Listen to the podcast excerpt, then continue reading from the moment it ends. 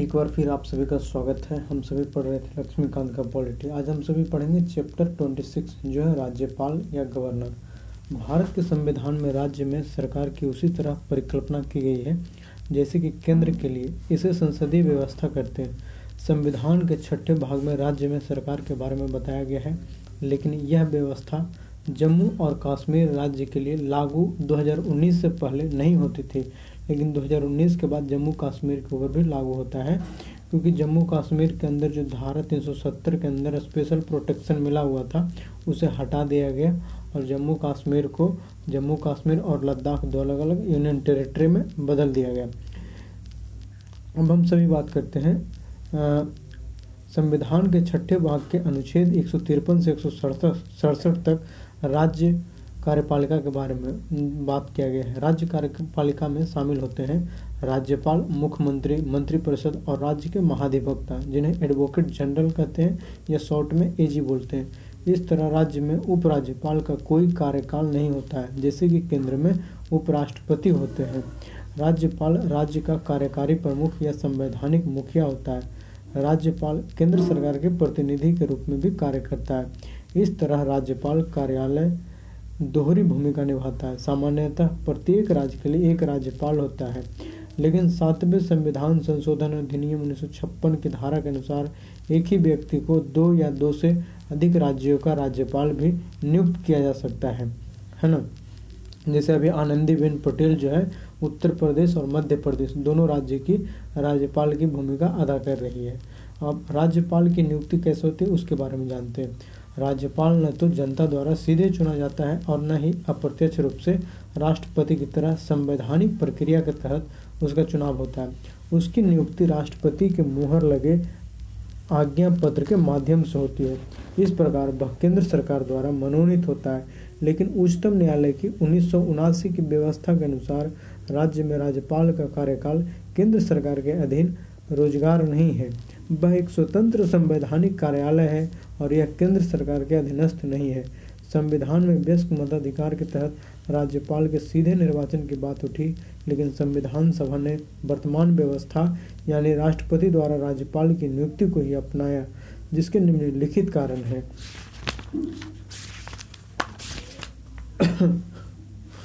माफ कीजिएगा, निम्नलिखित कारण है। पहला, राज्यपाल का सीधा निर्वाचन राज्य में स्थापित संसदीय व्यवस्था की स्थिति के प्रतिकूल हो सकता है। दूसरा, सीधे चुनाव की व्यवस्था से मुख्यमंत्री और राज्यपाल के बीच संघर्ष की स्थिति पैदा हो सकती है। तीसरा, राज्यपाल सिर्फ संवैधानिक प्रमुख होता है, इसलिए इसके निर्वाचन के लिए चुनाव की जटिल व्यवस्था और भारी धन खर्च करने का कोई अर्थ नहीं है। चौथा, राज्यपाल का चुनाव पूरी तरह से व्यक्तिगत मामला है, इसलिए इस चुनाव में भारी संख्या में मतदाताओं को शामिल करना राष्ट्र हित में नहीं है। पाँचवा, एक निर्वाचित राज्यपाल स्वाभाविक रूप से किसी दल से जुड़ा होगा और वह निष्पक्ष व निस्वार्थ मुखिया नहीं बन पाएगा। छठा, राज्यपाल के चुनाव से अलगाववाद की धारणा पनपेगी, जो राजनीतिक स्थिरता और देश की एकता को प्रभावित कर सकता है या करेगा। सातवां, राष्ट्रपति द्वारा नियुक्ति की व्यवस्था में राज्यों पर केंद्र का नियंत्रण बना रहेगा।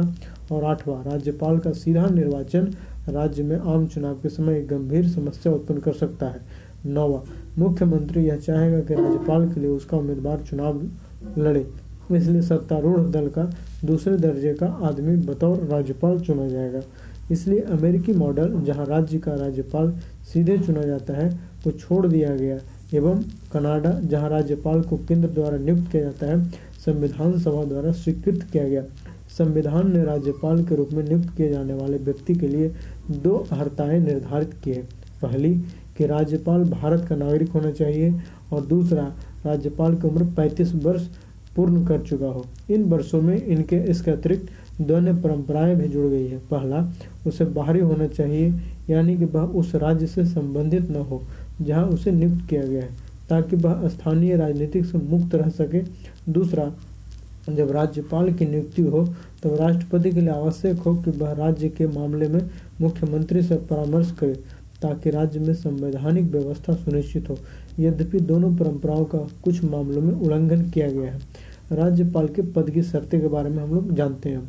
संविधान में राज्यपाल के पद के लिए निम्नलिखित शर्तों का निर्धारण करता है। पहला, उसे न तो संसद सदस्य होना चाहिए और न ही विधानमंडल का सदस्य। यदि ऐसा कोई व्यक्ति राज्यपाल नियुक्त किया जाता है तो उसे सदन से उस तिथि से अपना पद छोड़ना होगा जब उसे राज्यपाल का पद ग्रहण किया है। दूसरा, उसे किसी लाभ के पद पर नहीं होना चाहिए। तीसरा, बिना किसी किराए के उस बिना किसी किराए के उसे राजभवन या कार्यालय उपलब्ध होगा। चौथा, वह संसद द्वारा निर्धारित सभी प्रकार की उपलब्धियों, विशेषाधिकार और भत्ते के लिए अधिकृत होगा। पांचवा, यदि वही व्यक्ति दो या अधिक राज्यों में बतौर राज्यपाल नियुक्त होता है तो ये उपलब्धियां और भत्ते राष्ट्रपति द्वारा तय मानकों के हिसाब से राज्य मिलकर प्रदान करेंगे। छठा, कार्यालय के दौरान उनकी आर्थिक उपलब्धियों व भत्तों को कम नहीं किया जा सकता। दो हजार आठ में संसद ने राज्यपाल का वेतन छत्तीस हजार रुपये से बढ़ाकर एक लाख दस हजार प्रति माह कर दिया था। अब हम बात करते हैं, राष्ट्रपति की तरह राज्यपाल को भी अनेक विशेषाधिकार और उन्मुक्तियां प्राप्त है। उसे अपने शासकीय कृत्यों के लिए विधिक दायित्व से निजी उन्मुक्ति प्राप्त होती है। अपने कार्यकाल के दौरान उसे आपराधिक कार्यवाही, चाहे वह व्यक्तिगत क्रियाकलाप हो, की सुनवाई से उन्मुक्ति प्राप्त है। उसे गिरफ्तार कर कारावास में नहीं डाला जा सकता। यद्यपि दो महीने के नोटिस पर व्यक्तिगत क्रियाकलापों पर उनके विरुद्ध नागरिक कानून संबंधित कार्यवाही प्रारंभ की जा सकती है। कार्यभार ग्रहण करने से पहले राज्यपाल सत्यनिष्ठा की शपथ लेना है। शपथ में राज्यपाल हम प्रतिज्ञा करते हैं कि निष्ठापूर्वक दायित्वों का निर्वहन करेगा, संविधान और विधि की रक्षा, संरक्षण और प्रतिरक्षा करेगा, स्वयं को राज्य की जनता के हित व सेवा में समर्पित करेगा। राज्यपाल को शपथ संबंधित राज्य के उच्च न्यायालय के मुख्य न्यायाधीश दिलवाते हैं। उनके अनुपस्थिति में उपलब्ध वरिष्ठतम न्यायाधीश शपथ दिलवाते हैं। किसी अन्य व्यक्ति को भी राज्यपाल के पद के दायित्वों का निर्वहन करने पर इसी प्रकार की शपथ लेनी होती है। राज्यपाल की पदावधि के बारे में जानते हैं। सामान्यतः राज्यपाल का कार्यकाल पद पद ग्रहण से पाँच वर्ष की अवधि के लिए होता है, किंतु वास्तव में वह राष्ट्रपति के प्रसाद पर्यंत पद धारण करता है। इसके अलावा वह कभी भी राष्ट्रपति की कर अपना त्यागपत्र दे सकता है। उच्चतम न्यायालय ने यह व्यवस्था दी कि राज्यपाल के ऊपर राष्ट्रपति के प्रसाद पर्यंत का मामला न्यायपूर्ण नहीं है। राज्यपाल के पास न तो कार्यालय की सुरक्षा है और न ही कार्य कार्यालय की निश्चिंता है। उसे राष्ट्रपति द्वारा किसी भी समय वापस बुलाया जा सकता है। यह बात सूर्य नारायण बनाम भारत संघ उन्नीस सौ बिरासी के मामले में स्पष्ट हुआ था। संविधान ने ऐसी कोई विधि नहीं बनाई है जिसके तहत राष्ट्रपति राज्यपाल को हटा दे। इसलिए बीपी सिंह के नेतृत्व वाली राष्ट्रीय मोर्चा सरकार उन्नीस सौ नवासी ने उन सभी राज्यपालों से त्यागपत्र मांग लिया था जिन्हें कांग्रेस सरकार द्वारा नियुक्त किया गया था। अंततः कुछ राज्यपालों को बदला गया था जबकि कुछ को बने रहने दिया गया। यही प्रक्रिया उन्नीस सौ इक्यानवे में दोहराई गई जब जब पी वी नरसिम्हा राव के नेतृत्व में कांग्रेस की सरकार बनी। बीपी सिंह और चंद्रशेखर द्वारा नियुक्त चौदह राज्यपालों को बदल दिया गया। राष्ट्रपति एक राज्यपाल को उसके बचे हुए कार्यकाल के लिए किसी दूसरे राज्य में स्थानांतरित कर सकते हैं। इसी तरह एक राज्यपाल जिसका कार्यकाल पूरा हो चुका है उसी सम, उसी राज्य या अन्य राज्य में दोबारा नियुक्त किया जा सकता है। एक राज्यपाल पाँच वर्ष के अपने कार्यकाल के बाद भी तब तक पद पर बना रह सकता है जब तक कि उसका उत्तराधिकारी कार्य ग्रहण न कर ले। इसके पीछे यह तर्क है कि राज्य में अनिवार्य रूप से एक राज्यपाल रहना चाहिए ताकि रिक्तता की कोई स्थिति पैदा न हो। राष्ट्रपति को जब यह लगे कि अकस्मात कोई घटना हो रही है जिसका संविधान में उल्लेख नहीं है तो वह राज्यपाल के कार्यों के निर्वहन के लिए प्रबंध बना सकता है तथा यथा वर्तमान राज्यपाल के निधन का निधन इसी परिस्थिति में संबंधित राज्य के उच्च न्यायालय के मुख्य न्यायाधीश को अस्थायी तौर पर राज्यपाल का कार्यभार सौंपा जा सकता है। राज्यपाल की शक्ति एवं कार्य के बारे में जानते हैं। राष्ट्र राज्यपाल को राष्ट्रपति के अनुरूप कार्यकारी, विधायी, वित्तीय और न्यायिक शक्ति प्राप्त होती है। यद्यपि राज्यपाल को राष्ट्रपति के समान कूटनीतिक, सैन्य या आपातकालीन शक्तियां प्राप्त नहीं होती। राज्यपाल की शक्तियों और उसके कार्यों को हम निम्नलिखित शीर्षकों के अंतर्गत समझ सकते हैं। पहला, कार्यकारी शक्तियाँ होती है राज्यपाल के पास। दूसरा, विधायी शक्तियाँ होती है। तीसरा, वित्तीय शक्तियाँ होती है। चौथा, न्यायिक शक्तियाँ होती है। अब हम एक एक करके जानते हैं। कार्यकारी शक्तियाँ, पहला राज्यपाल की कार्यकारी शक्तियाँ इस प्रकार है। एक में राज्य सरकार के सभी कार्यकारी कार्यकारी कार्य और औपचारिक रूप से राज्यपाल के नाम पर होते हैं। दूसरा, वह इस संबंध में नियम बना सकता है कि उसके नाम से बनाए गए और कार्य निष्पादित आदेश और अन्य प्रपत्र कैसे प्रमाणित होते हैं। तीसरा, व राज्य सरकार के कार्य के लेन देन को अधिक सुविधाजनक और उक्त कार्य के मंत्रियों में आवंटन हेतु नियम बना सकता है। चौथा, वह मुख्यमंत्री एवं अन्य मंत्रियों को नियुक्त करता है। वे सब राज्यपाल के प्रसाद पर्यंत पद धारण करते हैं। छत्तीसगढ़, मध्य प्रदेश, झारखंड तथा उड़ीसा में राज्यपाल द्वारा नियुक्त जनजाति कल्याण मंत्री होगा। पांचवा जो होता है वह राज्य के महाधिवक्ता को नियुक्त करता है और उसका पारिश्रमिक तय करता है। महाधिवक्ता का पद राज्यपाल के प्रसाद पर्यंत रहता है। छठा, वह राज्य निर्वाचन आयुक्त को नियुक्त करता है और उसकी सेवा शर्तें और कार्यावधि तय करता है। हालांकि राज्य निर्वाचन आयुक्त को विशेष मामलों या परिस्थितियों में उसी तरह हटाया जा सकता है जैसे उच्च न्यायालय के न्यायाधीश को। सातवां, वह राज्य लोक सेवा आयोग के अध्यक्ष और सदस्यों को नियुक्त करता है, लेकिन उन्हें सिर्फ राष्ट्रपति ही हटा सकता है, न कि राज्यपाल। आठवां, वह मुख्यमंत्री से प्रशासनिक मामलों या किसी विधायी प्रस्ताव की जानकारी प्राप्त कर सकता है। नौवें, यदि किसी मंत्री ने कोई निर्णय लिया हो और मंत्रिपरिषद ने उस पर संज्ञान न लिया हो तो राज्यपाल मुख्यमंत्री से उस मामले पर विचार करने की मांग मांग कर सकता है।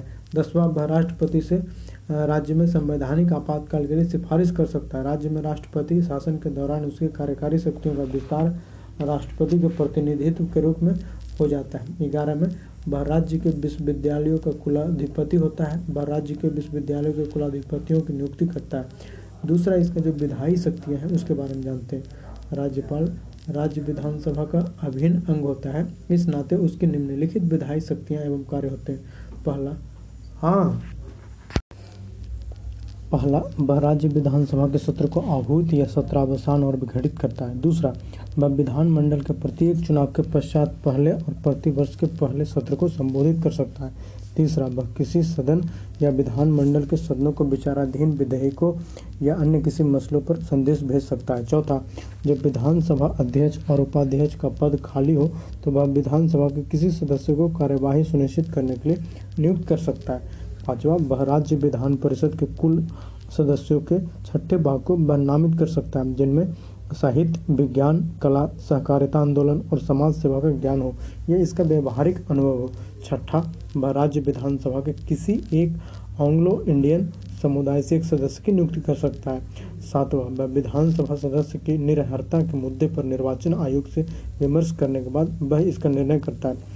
आठवां, राज्य विधानमंडल द्वारा पारित किसी विधेयक को राज्यपाल के पास भेजे जाने पर पहला वह विधेयक को स्वीकार कर सकता है या दूसरा में यदि यह धन संबंधी विधेयक न हो तो विधानमंडल के पास पुनर्विचार के लिए वापस कर सकता है। हालांकि राज्य विधानमंडल द्वारा पुनः बिल परिवर्तन के विधेयक को पास कर दिया जाता है तो राज्यपाल को अपनी स्वीकृति देनी होती है या फिर विधेयक को राष्ट्रपति के विचार के लिए सुरक्षित रख सकता है।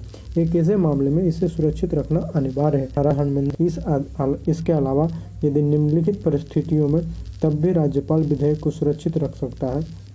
पहला, अधिकारातीत अर्थात संविधान के उपबंधों के विरुद्ध हो। दूसरा, राज्य नीति के नीति के निर्देशक तत्वों के विरुद्ध हो। तीसरा, देश के व्यापक हित के विरुद्ध हो और चौथा, राष्ट्रीय महत्व का हो। पांचवा, संविधान के अनुच्छेद इकतीस ए के तहत संबंध संपत्ति के अनिवार्य अधिग्रहण से संबंधित हो। नौ में, जब राज्य विधानमंडल का सत्र न चल रहा हो तब वह तो राज्यपाल औपचारिक रूप से अध्यादेश की घोषणा कर सकता है। इन विधेयकों की राज्य विधानमंडल से छह हफ्तों के भीतर स्वीकृति होनी आवश्यक है। वह किसी भी समय किसी अध्यादेश को समाप्त भी कर सकता है। यह राज्यपाल का सबसे महत्वपूर्ण हथियार है। दसवां, वह राज्य के लेखों से संबंधित राज्य वित्त आयोग, राज्य लोक सेवा आयोग और नियंत्रक एवं महालेखा परीक्षक की रिपोर्ट को राज्य विधानसभा के सामने प्रस्तुत करता है। अब हम राज्यपाल की वित्तीय शक्तियां के बारे में जानते हैं। राज्यपाल की पहली वित्तीय शक्तियां है वह सुनिश्चित करता है कि वार्षिक वित्तीय विवरण राज्य बजट को राज्य विधानमंडल के सामने रखा जाए। दूसरा, धन विधेयक को राज्य विधानसभा में उसकी पूर्ण सहमति के बाद ही प्रस्तुत किया जा सकता है। तीसरा, बिना उसकी सहमति के किसी तरह के अनुदान की मांग नहीं की जा सकती। चौथा, वह किसी प्रत्या अप्रत्याशित व्यय के वहन के लिए राज्य की आकस्मिकता निधि से अग्रिम अग्रिम ले सकता है। पांचवा, पंचायतों एवं नगरपालिका स्थिति की हर पाँच वर्ष बाद समीक्षा के लिए वह वित्त आयोग का गठन करता है।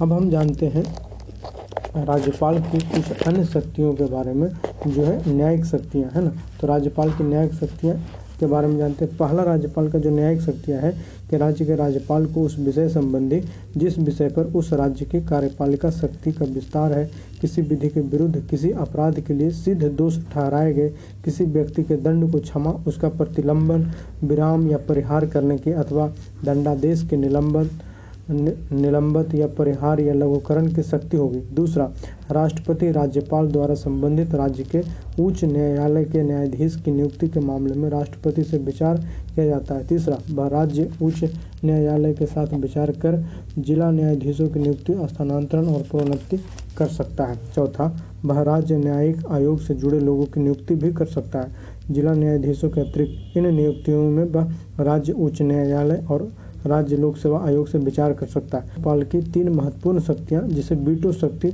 अध्यादेश निर्माण और क्षमा दान की शक्ति का विस्तार से राष्ट्रपति के तुलनात्मक रूप से अध्ययन करेंगे, है ना।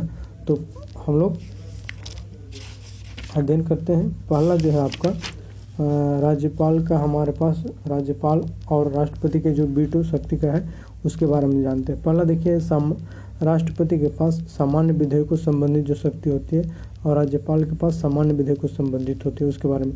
तो देखिए, राष्ट्रपति के पास प्रत्येक साधारण विधेयक जब वह संसद के दोनों सदनों चाहे अलग अलग या संयुक्त बैठक से पारित होकर आता है तो उसे राष्ट्रपति के पास मंजूरी के लिए भेजा जा सकता है। इस मामले में उसके पास तीन विकल्प होते हैं उसके पास तीन विकल्प होते हैं पहला, वह विधेयक को स्वीकृति दे सकता है या फिर विधेयक अधिनियम बन जाता है। दूसरा, वह विधेयक को अपनी स्वीकृति रोक सकता है या ऐसी स्थिति में विधेयक समाप्त हो जाएगा और अधिनियम नहीं बन पाएगा। तीसरा, वह सदन के पास विधेयक को विचारार्थ भेज सकता है। यदि विधेयक को बिना किसी परिवर्तन के लिए के फिर से दोनों सदनों द्वारा पारित कराकर राष्ट्रपति की स्वीकृति के लिए भेजा जाए तो राष्ट्रपति को उसे स्वीकृति अवश्य देनी होगी।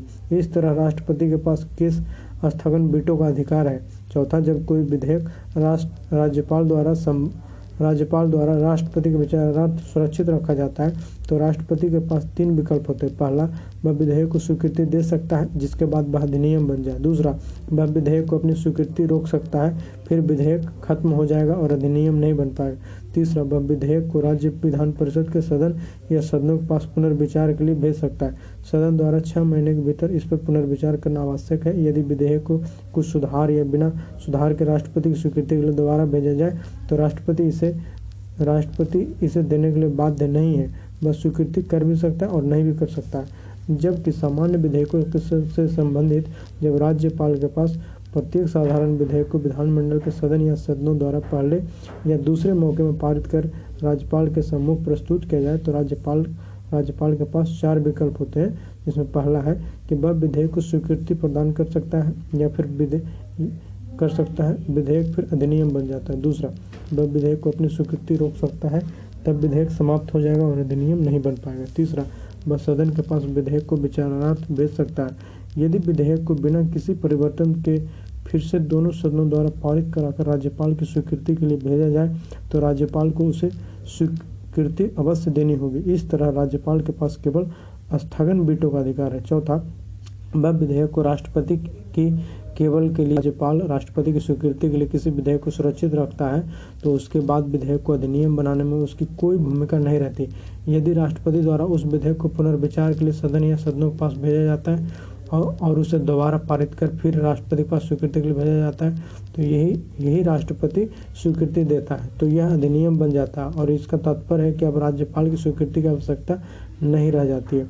धन विधेयक के बारे में, राष्ट्रपति के पास संसद द्वारा पारित प्रत्येक विध विधेयक को जब राष्ट्रपति के पास स्वीकृति के लिए भेजा जाता है तो उसके पास दो विकल्प होते हैं। पहला, वह विधेयक को स्वीकृति दे सकता है ताकि वह अधिनियम बन जाए। दूसरा, वह स्वीकृति न दे तब विधेयक समाप्त हो जाए और उसकी अधिनियम नहीं बन पाए। जबकि धन विधेयक से संबंधित, राज्यपाल के पास कोई भी वित्त विधेयक जब राज्य विधानमंडल द्वारा पारित कर राज्यपाल के सम्मुख के पास स्वीकृति के लिए भेजा जाता है तो उसके पास तीन विकल्प होते हैं। पहला, वह विधेयक को अपनी स्वीकृति दे सकता है तब विधेयक अधिनियम बन सकता है। दूसरा, वह विधेयक को अपनी स्वीकृति रोक सकता है जिससे कि विधेयक समाप्त हो जाता है और अधिनियम नहीं बन पाता है। और तीसरी, वह विधेयक को राष्ट्रपति के विचारार्थ सुरक्षित रख सकता है।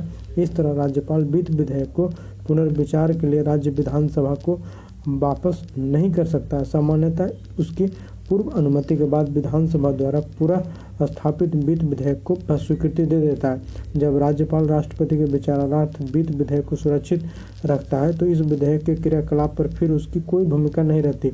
यदि राष्ट्रपति विधेयक को स्वीकृति दे दे तो यह अधिनियम बन जाता है। इसका अर्थ है कि राज्यपाल की स्वीकृति अब आवश्यक नहीं है। इस तरह इस तरह आगे चलकर राज्यपाल की मंजूरी आवश्यक नहीं है।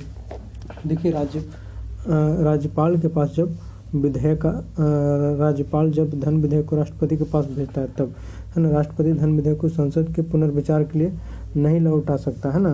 लेकिन सामान्यतः राष्ट्रपति वित्त विधेयक को संसद में पूरा स्थापित होने के स्वरूप को स्वीकृति देता है, क्योंकि इससे पूर्व अनुमति से अनुमति से प्रस्तुत किया गया है। जब वित्त विधेयक किसी राज्यपाल द्वारा राष्ट्रपति को विचारार्थ भेजा जाता है तो इनके पास यहाँ पर दो विकल्प होता है। कब दो विकल्प होता है राष्ट्रपति के पास? जब राज्य से वित्त विधेयक को भेजा जाता है ना। पहला, वह विधेयक को अपनी स्वीकृति दे सकता है ताकि विधेयक अधिनियम बन जाए। दूसरा, उसे अपनी स्वीकृति रोक सकता है, तब विधेयक खत्म हो जाएगा और अधिनियम नहीं बन पाएगा। राष्ट्रपति वित्त विधेयक को राज्य विधानसभा के पास पुनर्विचार के लिए नहीं भेज सकता है, जैसा कि संसद के मामले में वह करता है। अब हमारे पास दूसरा है जो अध्यादेश निर्माण में राष्ट्रपति एवं राज्यपाल के अधिकार की तुलनात्मक अध्ययन करते हैं। पहला, राष्ट्रपति के पास पर किसी अध्यादेश को केवल तभी प्रख्यापित कर सकता है जब संसद के दोनों सदन या कोई एक सदन सत्र में न हो। दूसरे उपबंध से अभिप्राय है कि राष्ट्रपति तब भी कोई अध्यादेश प्रख्यापित कर सकता है जब केवल एक सदन सत्र में हो, क्योंकि कोई भी विधि दोनों सदनों द्वारा पारित की जानी होती है, न कि एक सदन द्वारा। जबकि राज्यपाल के संबंध में वह किसी अध्यादेश को तभी प्रख्यापित कर सकता है जब विधानसभा एक परिषदीय व्यवस्था में है, सत्र में न हो, या सदन में सत्र में बहुसदस्यीय व्यवस्था विधानमंडल के सदन सदन सत्र में न हो। दूसरी व्यवस्था कानून के अध्यादेश के बारे में तब लागू होती है जब केवल एक सदन बहुसदस्यीय व्यवस्था बहुसदनीय व्यवस्था सत्र में न हो, क्योंकि विधेयक का दोनों सदनों द्वारा पारित होना जरूरी है। दूसरा, जब राष्ट्रपति वह किसी अध्यादेश को तभी प्रख्यापित कर सकता है जब वह देखे कि ऐसी परिस्थितियां बन गई है कि त्वरित कदम उठाना आवश्यक है, जबकि राज्यपाल दूसरा में है कि जब इस बात से संतुष्ट हो कि अब ऐसी परिस्थितियां आ गई है कि तुरंत कदम उठाया जाना जरूरी है तो वह अध्यादेश प्रख्यापित कर सकता है। तीसरा में है राष्ट्रपति के पास जो अधिकार है वह है अध्यादेश के बारे में अध्यादेश निर्माण के बारे में राष्ट्रपति के पास तीसरा अधिकार है कि अध्यादेश निर्माण की शक्ति के मामले में उसे संसद के सह अस्तित्व के समान शक्ति, अर्थात वह उन्हीं विषयों विषयों पर अध्यादेश जारी कर सकता है जिनके संबंध में संसद विधि बनाती है। जबकि अध्यादेश निर्माण में राज्यपाल के पास तीसरी जो शक्ति है वह है कि अध्यादेश निर्माण की उसकी शक्ति राज्य के विधान परिषद के सह अस्तित्व के रूप में है, यानी वह उन्हीं मुद्दों पर अध्यादेश जारी कर सकता है जिन पर विधानमंडल को किसी विधि बनाने का अधिकार होता है। अध्यादेश निर्माण में राष्ट्रपति के पास चौथी शक्ति है कि उसके द्वारा जारी कोई अध्यादेश उसी तरह प्रभावी है जैसे संसद द्वारा निर्मित कोई अधिनियम। अध्यादेश निर्माण में राज्यपाल के पास चौथी जो शक्ति है कि उसके द्वारा जारी अध्यादेश किसी शक्ति अध्यादेश की शक्ति राज्य विधानमंडल द्वारा जारी अधिनियम के समान होती है। अध्यादेश निर्माण में राष्ट्रपति के पास जो पांचवी शक्ति है वह है कि संसद द्वारा पारित किसी अधिनियम की सीमाओं के बराबर ही उसके द्वारा जारी अध्यादेश की सीमाएं। इसका मतलब है कि उसके द्वारा जारी अध्यादेश अवैध हो सकता है यदि वह संसद द्वारा बना सकने योग्य न हो। उसके बाद है कि अध्यादेश निर्माण में राज्यपाल के पास जो पाँचवीं शक्ति है कि उसके द्वारा अध्यादेश को मान्यता राज्य विधान परिषद के अधिनियम के बराबर है, अर्थात उसके द्वारा जारी अध्यादेश यदि विधानमंडल द्वारा पारित करने की सीमा में नहीं हो तो वह अवैध हो जाएगा, है ना। अध्यादेश निर्माण में राष्ट्रपति के पास जो छठी शक्ति है वह है अध्यादेश को किसी भी समय वापस कर सकता है। अध्यादेश निर्माण में राज्यपाल के पास छठी शक्ति है कि अध्यादेश को किसी भी समय वापस कर सकता है, है ना। अध्यादेश निर्माण में राष्ट्रपति के पास सातवीं शक्ति है कि अध्यादेश निर्माण की शक्ति स्वैच्छिक नहीं है। इसका मतलब वह कोई विधि बनाने या किसी अध्यादेश को वापस लेने का काम केवल प्रधानमंत्री के नेतृत्व वाली मंत्रिपरिषद के परामर्श पर ही कर सकता है, जबकि अध्यादेश निर्माण में राज्यपाल के पास सातवीं शक्ति है कि अध्यादेश निर्माण के शांत निर्माण की शांति स्वैच्छिक नहीं है। इसका मतलब वह कोई विधि बनाने या किसी अध्यादेश को वापस लेने का काम केवल मुख्यमंत्री के नेतृत्व वाली मंत्रिपरिषद की सलाह पर ही कर सकता है। अध्यादेश निर्माण में राष्ट्रपति के पास जो आठवीं शक्ति है कि उसके द्वारा जारी अध्यादेश को संसद के दोनों सदनों के सभापटल पर रखा जाना चाहिए।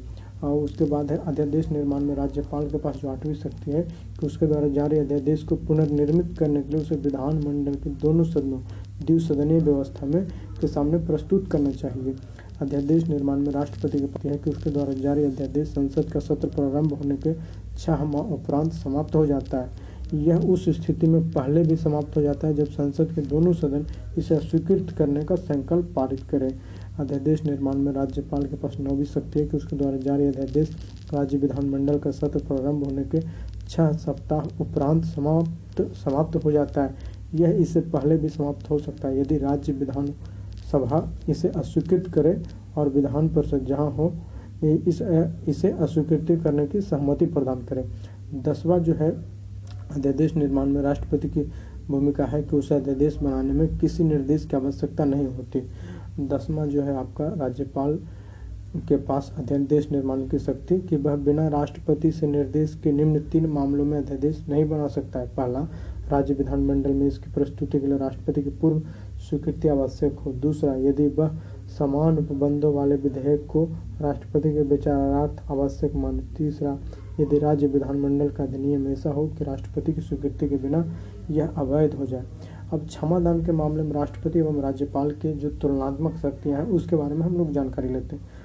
पहला जो राष्ट्रपति के पास शक्ति है वह केंद्रीय विधि के रूप में विधि वह केंद्रीय विधि के विरुद्ध किसी अपराध के लिए दोष सिद्ध ठहराए गए किसी व्यक्ति के दंड को क्षमा, उसका प्रतिलंबन, विराम या परिहार करने के अथवा दंडादेश का निलंबन, परिहार या लघुकरण कर सकता है। जबकि क्षमादान के मामले में राज्यपाल के पास जो पहली शक्ति है कि वह राज्य विधि के तहत किसी अपराध में सजा प्राप्त व्यक्ति को वह क्षमा दान कर सकता है या दंड को स्थगित कर सकता है। दूसरी, क्षमादान के संबंध में राष्ट्रपति के पास शक्ति है कि वह सजाए मौत को क्षमा कर सकता है, कम कर सकता है या स्थगित कर सकता है या बदल सकता है। एकमात्र उसे ही यह अधिकार है कि वह मृत्यु दंड की सजा को माफ कर दे। दूसरा है जो आपका राज्यपाल के पास क्षमादान की जो शक्ति है कि वह मृत्यु दंड की सजा को माफ नहीं कर सकता है। चाहे किसी को राज्य विधि के तहत मौत की सजा मिली भी हो तो भी उसे राज्यपाल की बजाय राष्ट्रपति से क्षमा की याचिका करनी होगी, लेकिन राज्यपाल इसे स्थगित कर सकता है या पुनर्विचार के लिए कह सकता है। तीसरा, क्षमादान के संबंध में राष्ट्रपति के पास जो शक्ति है कि वह कोर्ट मार्शल या सैन्य अदालत के तहत सजा प्राप्त व्यक्ति की सजा माफ कर सकता है, कम कर सकता है या बदल सकता है। जबकि तीसरी, राज्यपाल के पास क्षमादान के संबंध में जो शक्ति है कि उसे कोर्ट मार्शल द्वारा जो सजा प्राप्त व्यक्ति है उसे माफ़ करने का कोई शक्ति प्राप्त नहीं है, है ना। अब हम लोग आगे बढ़ते हैं इस चैप्टर में। इस चैप्टर में है हमारे पास राज्यपाल की संवैधानिक स्थिति के बारे में चलते चलते जान लेना बहुत जरूरी है। भारत के संविधान में राज्य में किसी भी राज्य में भी केंद्र की तरह संसदीय व्यवस्था स्थापित की गई है। राज्यपाल को नाम मात्र का कार्यकारी बनाया गया है जबकि वास्तविकता में कार्य मुख्यमंत्री के नेतृत्व वाली मंत्रिपरिषद करती है। दूसरे शब्दों में कहें तो राज्यपाल अपनी शक्ति कार्य को मुख्यमंत्री के नेतृत्व वाले मंत्रिपरिषद की सलाह पर ही कर सकता है, सिर्फ उन मामलों को छोड़कर जिनमें वह अपने विवेक का इस्तेमाल कर सकता है। मंत्रियों की सलाह के बगैर राज्यपाल की संवैधानिक शक्तियों का अंदाजा लगाते हुए हम इन्हें अनुच्छेद एक सौ चौवन एक सौ तिरसठ एवं एक सौ चौसठ के उपबंधों को उपबंधों से समझ सकते हैं। पहला, राज्य की कार्यकारी शक्तियां राज्यपाल में निहित होगी। यह संविधान सम्मत कार्य सीधे उसके द्वारा या उसके अधीनस्थ अधिकारियों द्वारा संपन्न होंगे, जो अनुच्छेद एक सौ चौवन में कहा गया है। दूसरा, कि अपने विवेकाधिकार वाले कार्यों के अलावा जो अनुच्छेद एक सौ तिरसठ में है अपने अन्य कार्यों को करने के लिए राज्यपाल को मुख्यमंत्री के नेतृत्व वाली मंत्रिपरिषद से सलाह लेनी होगी। तीसरी, राज्य मंत्रिपरिषद के मंत्रिमंडल के प्रति सामूहिक जिम्मेदारी होगी। अनुच्छेद एक सौ चौसठ के तहत यह उपबंध राज्य में राज्यपाल की संवैधानिक बुनियाद के रूप में। उपयुक्त से यह स्पष्ट है कि राज्यपाल की स्थिति राष्ट्रपति की तुलना में निम्नलिखित दो मामलों में अलग है। पहला, संविधान में इस बात की परिकल्पना की गई थी कि राज्यपाल अपने विवेक के आधार पर कुछ स्थितियों में काम करे, जबकि राष्ट्रपति के मामले में इसी परिकल्पना कल्पना नहीं की गई है। बयालीसवें दूसरा है जो यहाँ पे बयालीसवें संविधान संशोधन उन्नीस सौ छिहत्तर के बाद राष्ट्रपति के लिए मंत्रियों की सलाह की बाध्यता तय की गई है, जबकि राज्यपाल के संबंध में इस तरह का कोई उपबंध नहीं है, है ना। अब यहाँ पे हम बात करते हैं, संविधान में स्पष्ट किया गया है कि यदि राज्यपाल के विवेकाधिकार पर कोई प्रश्न उठे तो राज्यपाल का निर्णय अंतिम एवं वैध होगा। इस संबंध में इस आधार पर प्रश्न नहीं उठाया जा सकता कि उसे विवेकानुसार निर्णय लेने का अधिकार था या नहीं। राज्यपाल के संवैधानिक विवेकाधिकार निम्नलिखित मामलों में है। पहला, राष्ट्रपति के विचार विचारार्थ का। दूसरा, राज्यों में अतिरिक्त प्रभार की स्थिति में बतौर प्रशासक के रूप में कार्य करते समय। चौथा, असम, मेघालय, त्रिपुरा और मिजोरम के राज्यपाल द्वारा खनिज उत्खनन की रॉयल्टी के रूप में जनजातीय जिला परिषद को देय राशि का निर्धारण करना। पाँचवा, राज्य के विधान परिषद एवं प्रशासनिक मामलों में मुख्यमंत्री से जानकारी प्राप्त करना। उपयुक्त संवैधानिक विशेषाधिकारों के अतिरिक्त उदाहरणार्थ संविधान में उल्लेखित विशेषाधिकारों के बारे में राज्यपाल राष्ट्रपति की तरह परिस्थितिजन्य निर्णय ले सकता है, जैसे राजनीतिक स्थिति के मामले में अप्रत्यक्ष निर्णय। यह सब निम्नलिखित मामलों में मामले में संबंधित है। पहला, विधानसभा चुनाव में किसी भी दल को पूर्ण बहुमत न मिलने की स्थिति में या कार्यकाल के दौरान अचानक मुख्यमंत्री का निधन हो जाने एवं उसके निश्चित उत्तराधिकारी न होने पर मुख्यमंत्री की नियुक्ति के मामले में। दूसरा, राज्य विधानसभा में विश्वास मत हासिल न करने पर मंत्रिपरिषद की बर्खास्तगी के मामले में। तीसरा, मंत्रिपरिषद के अल्पमत में आने पर राज्य विधानसभा को विघटित करना। इसके अतिरिक्त कुछ विशेष मामलों में राष्ट्रपति के निर्देश पर राज्यपाल के विशेष उत्तरदायित्व होते हैं। ऐसे मामलों में ऐसे राज्यपाल मुख्यमंत्री के नेतृत्व वाली मंत्रिपरिषद से परामर्श लेता है और अपने स्वविवेक से निर्णय लेता है। ये इस प्रकार है। पहला, महाराष्ट्र, विदर्भ एवं मराठवाड़ा के लिए पृथक विकास बोर्ड की स्थापना करना। दूसरा, गुजरात, सौराष्ट्र और कच्छ के लिए पृथक बोर्ड विकास बोर्ड की स्थापना करना। तीसरा, नागालैंड नागालैंड तेन सांग नागा पहाड़ियों पर आंतरिक विघटनों के चलते कानून एवं व्यवस्था के संबंध में। चौथा, असम, जनजातीय इलाकों में प्रशासनिक व्यवस्था करना। पाँचवा, मणिपुर राज्य के पहाड़ी इलाकों में प्रशासनिक व्यवस्था करना। छठा, सिक्किम राज्य की जनता के विभिन्न वर्गों के बीच सामाजिक और आर्थिक विकास के साथ के साथ शांति सुनिश्चित करना। सातवां, अरुणाचल प्रदेश राज्य में कानून एवं व्यवस्था बनाना। आठवां, कर्नाटक, हैदराबाद कर्नाटक क्षेत्र के लिए एक अलग विकास बोर्ड की स्थापना करना। इस तरह संविधान में राज्यपाल कार्यालय के मामले में भारतीय संघीय ढांचे के तहत दोहरी भूमिका तय की गई। वह राज्य का संवैधानिक मुखिया होने के साथ साथ केंद्र या अर्थात राष्ट्रपति का प्रतिनिधित्व भी करता है। कुछ आपका अनुच्छेद है जो राज्यपाल से जुड़ा हुआ है है ना। पहला अनुच्छेद एक सौ तिरपन है जो राज्यों के राज्यपाल के बारे में विस्तृत जानकारी देती है। दूसरा, अनुच्छेद एक सौ चौवन जो है वो राज्य के कार्यपालक शक्ति के बारे में बताती है। एक सौ पच अनुच्छेद एक सौ पचपन है राज्यपाल की नियुक्ति से संबंध है। अनुच्छेद एक सौ छप्पन राज्यपाल के कार्यकाल से संबंध है। अनुच्छेद एक सौ संतावन राज्यपाल के नियुक्त होने के लिए अर्हता से संबंधित है। अनुच्छेद एक सौ अंठावन राज्यपाल कार्यालय की दशा के से संबंधित है। अनुच्छेद एक सौ उनसठ राज्यपाल द्वारा शपथ ग्रहण से संबंधित है। अनुच्छेद एक सौ साठ कतिपय अकस्मक परिस्थितियों में राज्यपाल में कार्य राज्यपाल के कार्य के बारे में है। अनुच्छेद एक सौ इकसठ राज्यपाल को क्षमा दान आदि की शक्ति के बारे में है। अनुच्छेद एक सौ बासठ राज्य की कार्यपालक शक्ति की सीमा के बारे में है। अनुच्छेद एक सौ चौंसठ मंत्रियों से संबंधित अन्य प्रावधान जैसे नियुक्ति, कार्यकाल तथा वेतन इत्यादि संबंधित है। अनुच्छेद एक सौ पैंसठ राज्य का महाधिवक्ता से संबंधित है। अनुच्छेद एक सौ छियासठ राज्य की सरकार द्वारा संचालित कार्यवाही से संबंधित है। अनुच्छेद एक सौ सड़सठ राज्यपाल को सूचना देने इत्यादि देने इत्यादि का मुख्यमंत्री का दायित्व से संबंधित है। अनुच्छेद एक सौ चौहत्तर राज्य विधायिका का सत्र सत्रावसान तथा उसका भंग होना से संबंधित है। अनुच्छेद एक सौ पचहत्तर राज्यपाल का राज्य विधायिका के किसी अथवा दोनों सदनों को संबोधित करने अथवा संदेश देने का अधिकार है। अनुच्छेद एक सौ छिहत्तर राज्यपाल द्वारा विशेष संबोधन से संबंधित है। अनुच्छेद दो सौ विधेयक पर सहमति राज्यपाल द्वारा विधायिका द्वारा पारित विधेयकों पर स्वीकृति प्रदान करता है, उससे संबंधित है।